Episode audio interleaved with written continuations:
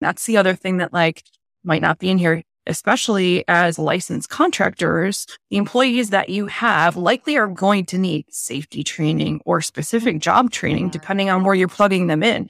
That's a cost which doesn't even go into salaries, right? And typically should be something that the employer covers, right? Okay we're going to do these webinars and everyone has to do them, or we're doing an in person uh, safety class or CPR, or there's so many different certifications that are out there as it relates to the trade world. I'll say that's one that sometimes I see missing when you're trying to assume what the employee cost would look like.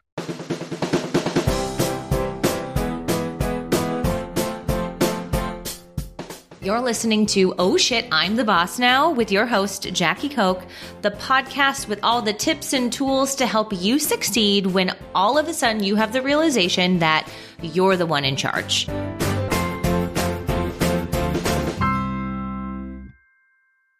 Hey everyone, welcome back to Oh Shit, I'm the Boss Now. I'm Jackie, your host, and today we are talking to a fractional CFO I always love talking to CFOs. I swear. I don't always love working with them, but I love the ones I get to talk to on the show and the ones that are doing fractional, to be honest. They bring such a wealth of knowledge and finance and team building are so related and you are in for a treat.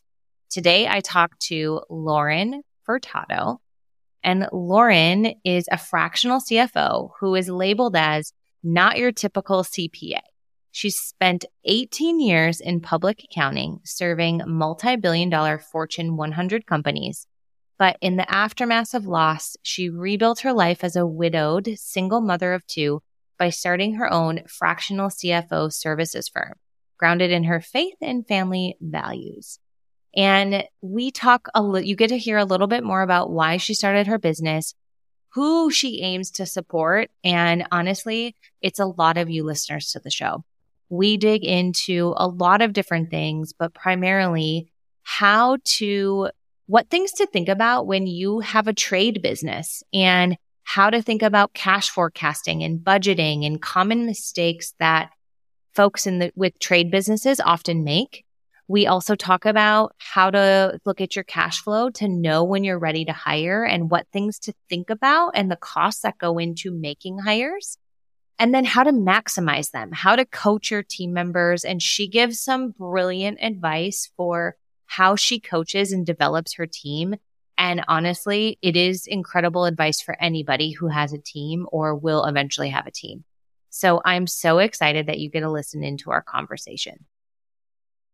Hi, Lauren. Welcome to the show. Thank you so much for being so flexible on us rescheduling. It was a, a, crazy week for me last week with Ozzy having surgery and all of that stuff. And I'm so grateful that you were able to come on and we were able to find time.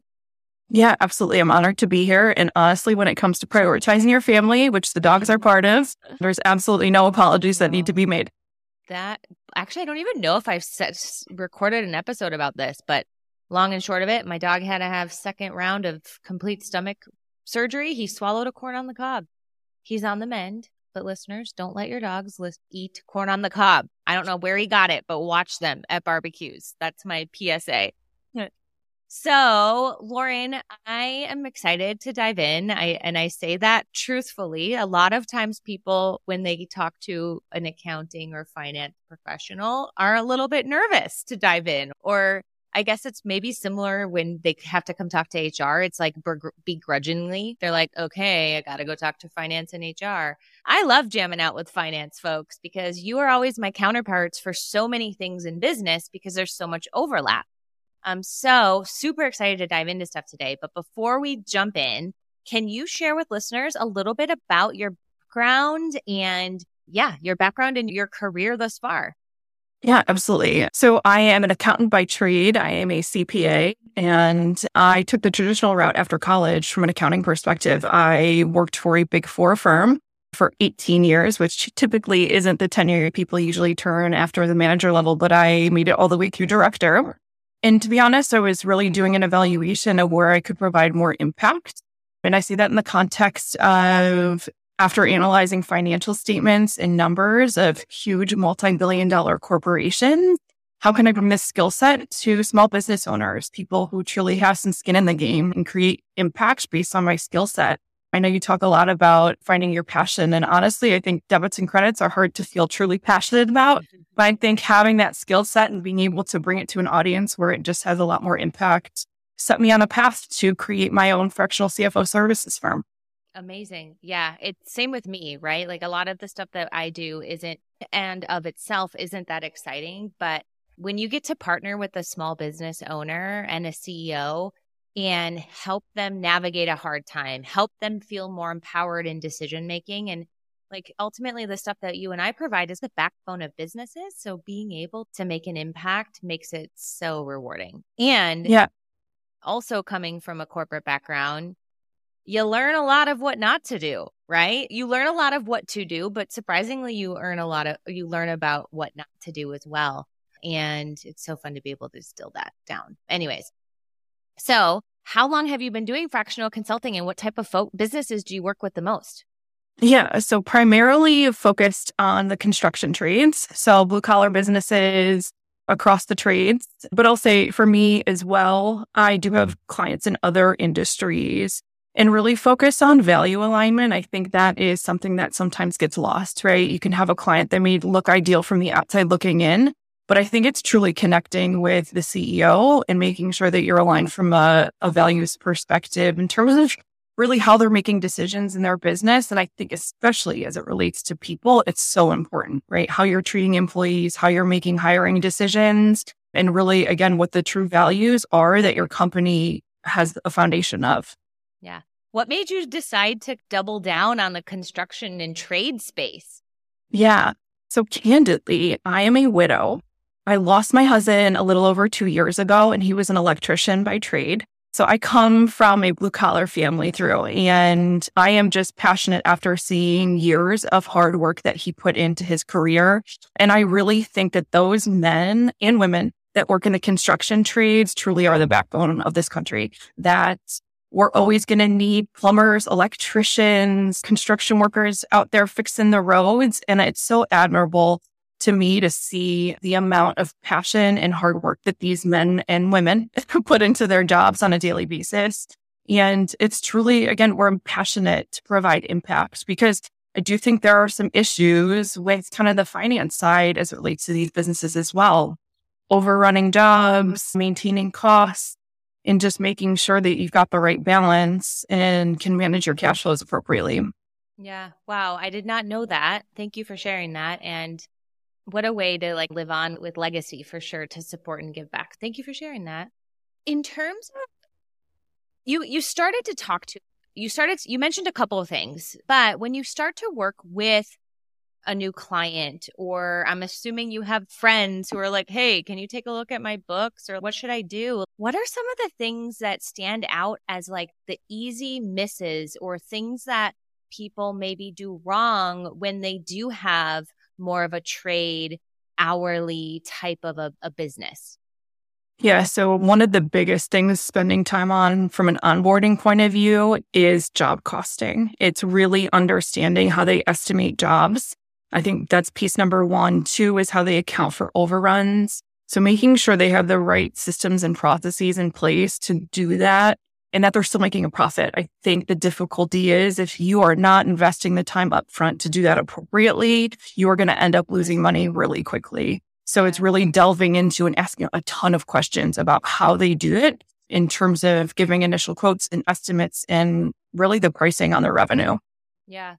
So one thing that I do a lot with clients is and and a lot of the clients I work with one on one are more of like the digital jobs, right? And one of the mistakes that I see them make is they don't track time. So they don't actually know how long it takes to do something. Is it easier to do that in this type of a business than a digital business or no? And what tips do you have for people to truly understand how long a job takes? Yeah. So I think it's the answer is yes and no, right? Because you can have a hybrid structure of how you compensate employees.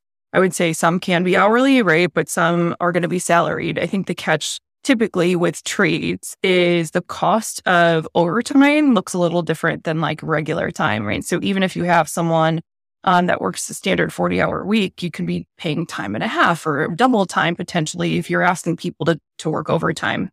And I think it's also a balance with making sure you're not overworking your guys too, right? I think you need to be careful about, yes, the cost, but making sure that you're not putting yourself in a position where you've got safety issues because you've got people that aren't sleeping enough, right? That you're making sure that you're staffing it appropriately in terms of even just how many guys that you need. So I think it's really taking into consideration and being conservative with what you think the overruns could be and how you're structuring how you're staffing the specific jobs.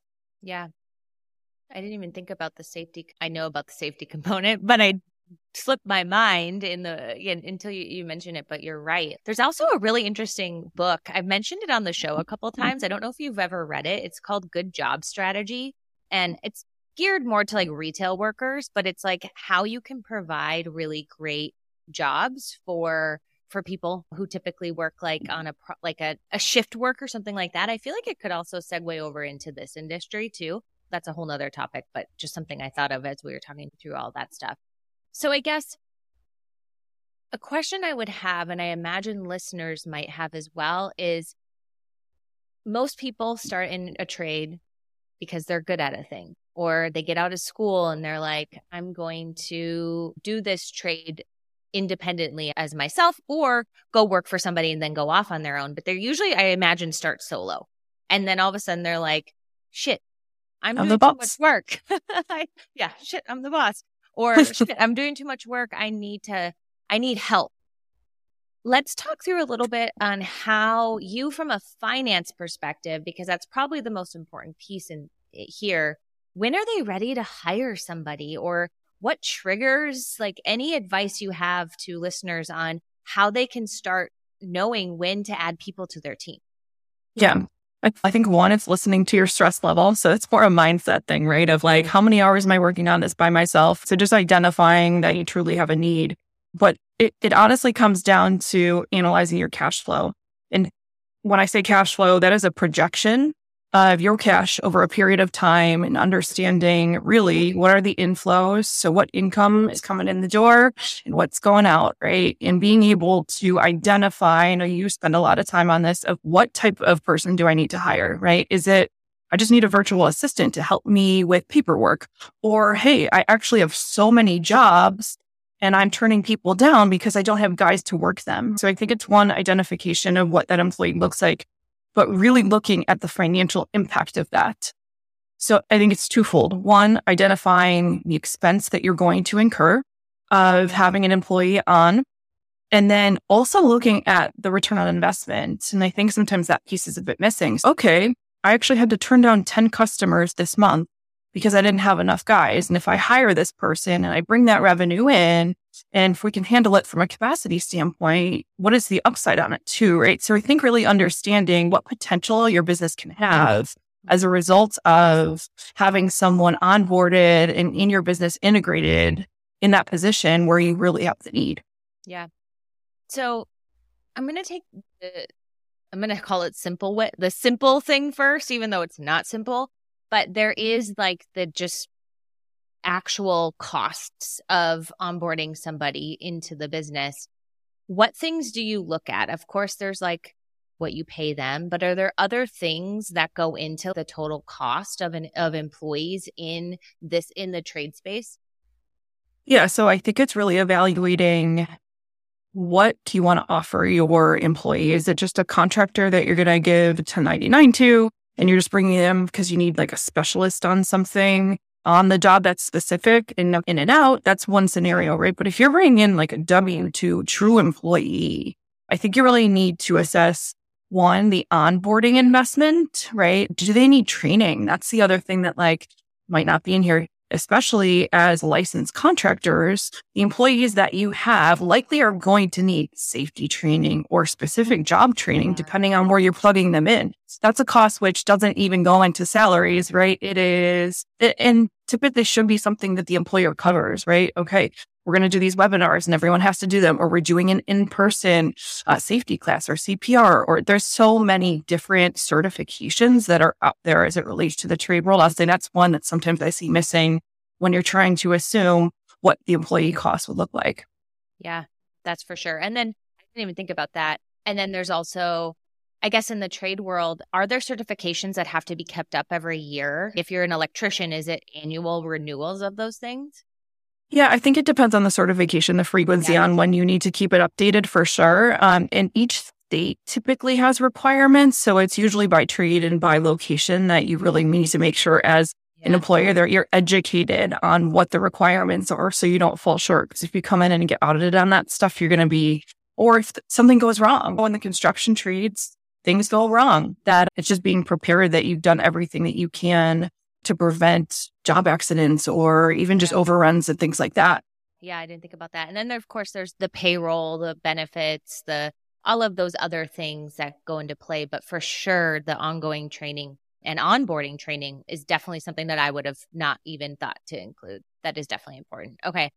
So I guess that again goes back to my comment of the easy, but actually not easy thing. So it's easy to ram- ramble off what those are. I guess we'll put it that. It's another thing to actually start to, to think about it. But the second piece to that, and something that I'm really excited to chat with you about because I know you have a lot of experience coming from corporate in this, is maximizing maximizing the people that you hire. And, and what I mean by that is like, how do you develop and coach them and think about the revenue that they could be bringing back into the business as well? And so maybe I'm going to back into that question a little bit. Like, how do you coach clients or people through thinking about the additional revenue somebody could bring into the business? Let's start there before we talk about how to actually make that happen. Real quick, do you ever find yourself listening along to this and being like, well, shit, I wonder if I'm doing everything right from a legal and compliance perspective? Now, I've said this a lot, but I'm not an attorney, so nothing I share is legal advice. But over the last 15 years, I've worked with a lot of employment attorneys on a lot of different things related to people in HR. So I've learned a thing or two about helping a business stay compliant with the people stuff and implement some of the best practices so you can cover your ass. Which is why I'm so excited about a free compliance and best practices checklist we've created over at my company, People Principles. It literally walks you step by step how to conduct an HR audit, similar to what we do when we onboard new clients. So go grab your free copy over at peopleprinciples.co and you'll see it right there on the homepage. Now back to the show. Yeah. So I think number one is starting with not even the employee. Let's start with your company goals. Let's talk about how they fit into those goals and really, how do we envision those two things coming together? And quite honestly, sometimes the hire happens at, I don't know, a lower level because you're going to invest time building them into a responsibility where they might be a project manager someday, right? But if you need someone over the next, let's say three years to work their way up there, right? It's going to inform your decision. And it really is about what type of team you're looking to structure and how that fits into the vision that you have for your business. If you are just looking to, again, meet that demand that you have clients in like a busy time, and then you don't have anything for people to do in the off season and you don't want to keep people on and you're fine with turnover every year, that's a different scenario. But if you truly are looking to build a team that is going to be part of your business, it is really understanding how to coach them up in a way that's meaningful, increasing their responsibilities and showing them the basics. I would say that is like one of the things I think sometimes gets lost.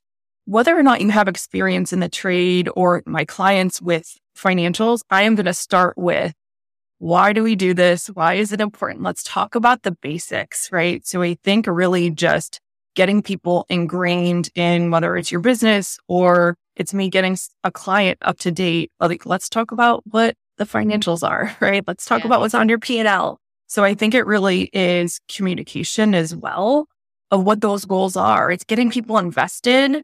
That is really helpful because it's, you can give someone a to-do list all day long and it gets pretty discouraging just having to execute against that. But if they understand the vision of the specific job or project, or again, where you're heading from a business point of view as a CEO, they can be better invested in helping you get there. Yeah, for sure.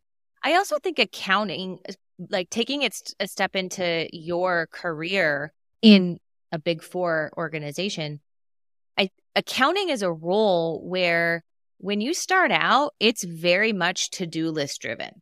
Like it's very tactical, or at least it used to be. Uh, who knows what it'll be like with AI now, but it used to be. And so I do think your, I would love to dig into how you've helped develop and coach people who are in some task driven into bigger roles. Like, how did you do that? Because I think a lot of that stuff is so relatable to a trade, like a, a business, a listener to the show that maybe does have trade workers or hourly workforces or entry level people that they're hiring. Would love to dig into to things that you've learned along your way of coaching people. Yeah, I think I always try to remind myself that I want to be the type of mentor or coach to my staff that I always craved when I was a staff person. And I still ask questions. I still ask for coaching. There's times where it's just making sure that there's an open door and the lines of communication are there because I, I was as you were talking, I was thinking back to my very first year it, and it was fresh out of college. I had no experience with anything. So yes, it was, Lauren, you got to get the lunch order out. yep. And then you got these other tasks you have to do. But I think it is really focusing on understanding that question is stupid and making sure people understand that you're approachable, that like finances and accounting even though folks in my industry typically come with education, right? You usually have a degree, might have a professional license that you hold. In real life, it is very hard to connect the dots. You're not like, oh, let me think of my intermediate accounting class when we were learning about business combinations. You're like, what is this? Like, never done a client meeting. I have no idea. You get that ominous email that doesn't clearly, it's not written like your textbook was. So yeah. you're like, yes, sorry. Yeah, I your mind is blown. yeah, your mind like, is blown. Oh, this is this is what they were. This is what they meant. Yeah, yeah. Okay, sorry. Yeah. Um, the other thing, so uh, just the last five years of my career, I have worked with a team that has been overseas, and that concept that you introduced of changing from being task oriented and here are the instructions. Here's a template to use. Stay inside the lines of them being able to develop into managers, senior managers, directors, a huge investment of that is them understanding why. And for me, the communication is about building personal relationship. I will tell you, Jackie, the amount of times I have said over the last five years, can you guys turn your cameras on?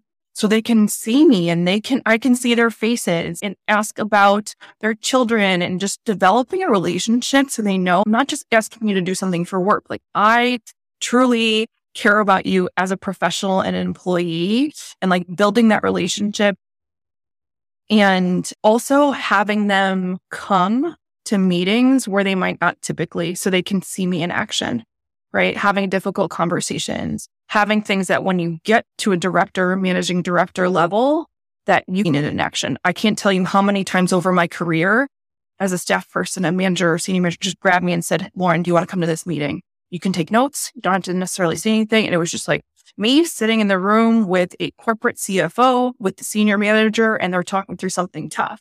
So being able to observe that stuff was so helpful in terms of framing how I now handle situations. So a lot of times I'll let them come to meetings I wouldn't typically invite them to. And then after debrief with them, ask them what did they observe and what did they take away from it? And would they be comfortable at some point in time leading meetings like that? So I think it's exemplifying and exposing them to things that are outside of their direct tasks that is so helpful. Oh my gosh. Yes. And setting them up ahead of time of, hey, I want you to come to this meeting. Here's why. Or this is what I, I, want you to pay attention to, or something like that. Maybe you don't have to do that for every single meeting, but sometimes at least like letting them know so that they're not like, oh my God, why am I in this meeting? Am I just the note taker? Letting them know it, there's a purpose for it. And in this world of remote work, it has to be so intentional now. Like even now for you, I know you've been working remote long before even COVID. And especially now that you have a team, you're working with the team overseas, like you're not just walking down the hall and seeing Sam and being like, oh, Sam should join this meeting. Come on, buddy. Like you have to be intentional about it. So, like, how do you do that? You're busy. You're going through your day to day. you're like going through your own work. Do you have any tips on how you keep your team's development top of mind so that you don't all of a sudden go six months and realize you've done nothing to help them develop? Yeah, I think it's having a very candid conversation up front that it is their career and them to be empowered to ask for opportunities. For me, it is so much easier when I get a ping that says, Hey, Lauren, do you have any meetings this week that might be helpful for me to observe? Or, Hey, I know that you said you were having a meeting with this person. Can I come? Right. That I think has been a, very helpful because yeah. to your point, you can get very busy, but it is having very candid upfront conversations like, listen, here's the professional framework that you need to get to that next level. For you to do that, here are the certain behaviors that you should have. So be empowered to take ownership over that because I cannot, and I'm going to use quotes, babysit everyone and be thinking of everyone else when I am, I'm still task focused of I need to get this done. Mm-hmm. So I think it's just making sure that they feel that confidence to be able to approach me and say, Hey, I'm looking for opportunities on X, Y, and Z. With that being said, I do have regular touch points. So every month, usually with my direct reports, it's having a conversation about how things have been going. What do you feel like you need more support on? And that's always an opportunity for them to air out, Hey, I'm working with this other senior manager. I really would like to get involved in this. And I can have a conversation and say, Hey, can you bring this person to more meetings? So I think it's just making sure to have conversations across the board too with, with people. So they're doing it as well. Love that. Yes. Everybody owns their own development. You're there to support as a manager for sure. I love that framework and I love that you've you found a way to create a culture where people ask it. And I bet it's because you're like, yeah, sure, come along. Or my guess is you probably had to nudge them the first couple times. And then the first couple times they saw how valuable it was and they were like drinking from drinking the Kool-Aid at that point. Yeah. And I think for me personally, I am very transparent. I am from the Northeast. I'm very direct. So I think sometimes just culturally, there is a big gap between maybe how they run meetings and how they observe me. So they are very interested to see how the conversations go, yeah. candidly, because they're not necessarily used to it in terms of the things that I bring up and how I say things. So I hope that they can take something away from it. But I think also just appreciating the experience I've had there is a gigantic gap sometimes between the years that I have done and the staff that I have that directly report to me that might be brand new to public accounting and they might be brand new to the firm. So I think it's just me being mindful of that and making sure that again, they understand the why. So then a question I have is after so the debrief after is the most important piece of that. Do you schedule that or do they schedule that? I usually just say, Hey guys, can you stay on? After the other parties are going to draw. And I'll say it's usually the 15 minutes after that we just block off as a regular practice just to make sure that we can communicate and talk about what the takeaways are. Wow, that sounds really simple. I think it's also giving them something to do uh-huh. with it too, right? So it's yeah. okay. We came out of the meeting. Let me give you an action item. Okay. Yeah, you got to observe me, but now I want you involved in it. I'm thinking of, of listeners who maybe don't have virtual meetings or I'm going back to the trades and I'm thinking specifically my cousin's husband is is an HVAC. He doesn't own the company, but we talk a lot about how he should at some point own a company. But I would imagine a way to coach them would be like, "Hey, do you want to come to the sales meeting or do you want to come like what I wonder what things you could invite your team with to develop them. Do you have any ideas that come to mind as as I ask that question? Yeah, I think it's probably upfront sales discussions, yes, but even getting them involved in like the planning process before you even get to meetings, right? It might be with, with the job costing we were talking about earlier. Okay, here's how we ju- like do the job costing. Is there anything from your experience working on these jobs that I haven't incorporated? Asking them for feedback on the process I think is a helpful and a good opportunity because I'll say a fresh set of eyes sometimes at the lower level is exactly what I need. So I'd imagine that it would be helpful there too. But I do think, regardless of virtual or not, I've heard many times, like even just having a morning meeting before everybody goes and executes on their work. So just having a level set on where are we with the job, communicating the goals. And so everybody hears it at every level, not just the project managers. And maybe they're leading the meeting, but it's everybody being on board and aligned with what the goals are and how that translates what they're doing, I think is probably an even more integral piece of how they meet. Yeah, for sure. I'm just so reminded of my time working at Lululemon, and it was like beaten into me is very dramatic. it wasn't, but one of the core one of the core tenets of the culture was like you explain why, and explaining why related back to one of our core values of generosity. And so being generous with your time, with your knowledge, with and explaining why was a huge component to that. And I feel like now I irritate people at times because I explain why so much, but then I see them come back and make a decision because they knew why. And I was like, oh, maybe knowing why helped you, huh? And they're like, yes. And they like get so irritated, but I don't know. It just, it's reminding me of that and making me giggle a little bit. I don't know if you ran into that situation at all, but. Yeah, I think it's true, right? I think sometimes people are just like, all right, another meeting. What, else, what do we, why do we talk about this, Lauren? Why do we need the 15 minute debrief? We, we went to the meeting. Can't we just be on with our day? But I think they truly do start to appreciate, and especially as they start to coach others, right? When you start to see the shift of someone being a coach, the importance of the explaining the why. A hundred percent. That's hilarious. Okay, so as we're as we're starting to wrap up, there was one thing that we didn't get around to talking about, but I want to make sure we mention on the show, and that you have this awesome tool to help plug into a financial model, I'm going to call it that, whether you can definitely share if it's something different, the co- overall cost of hiring somebody so that you can start to forecast whether or not your business is ready to do that. Did I explain that accurately or can you share with listeners what that is? Because I know it can be so helpful for them. Yeah, you're going to be a fractional CFO in no time, Jackie.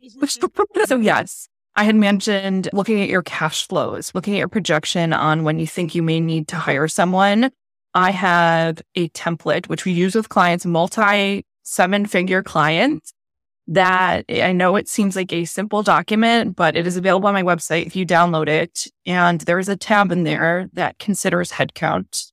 It is all formula driven. There is nothing you need to do besides plug in what the salary is. There is an assumption for all the fun things payroll tax related and you need to put in the dates of when they would be hired and it will go directly into the other tab of what shows your cash flows. So if you want to hire someone in the next six months, you put that date in and you're hoping they're going to stay even for eternity, right? Yeah. That you can see the impact on your numbers. If you've got your revenue plugged in, you can again see the exact impact on your cash balance at the end of the day. Amazing. So I imagine the tool is useful for a million other things besides that, but it's a tool it is a cash flow planning tool that also in, incorporates headcount because I and headcount planning, which is huge. So if you're listening and you're like, okay, I gotta start taking my finances seriously, definitely head over there and get that. Lauren, I feel like we're definitely going to have more things to jam out about as we get to know each other even better. But I just want to say thank you for coming on the show. I'm sure I know for a fact that you've taught me stuff, and I'm sh- I know for a fact that listeners, especially because I know listeners to the show do have businesses similar to what you work with. Learned a bunch. Thanks so much for coming on the show. Where can how can listeners follow what you're up to and, and learn more from you? Is there any anywhere we can direct them?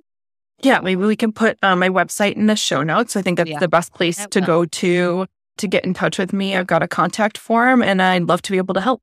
Great. Listeners, thank you so much um, for tuning in and go check out Lauren's website.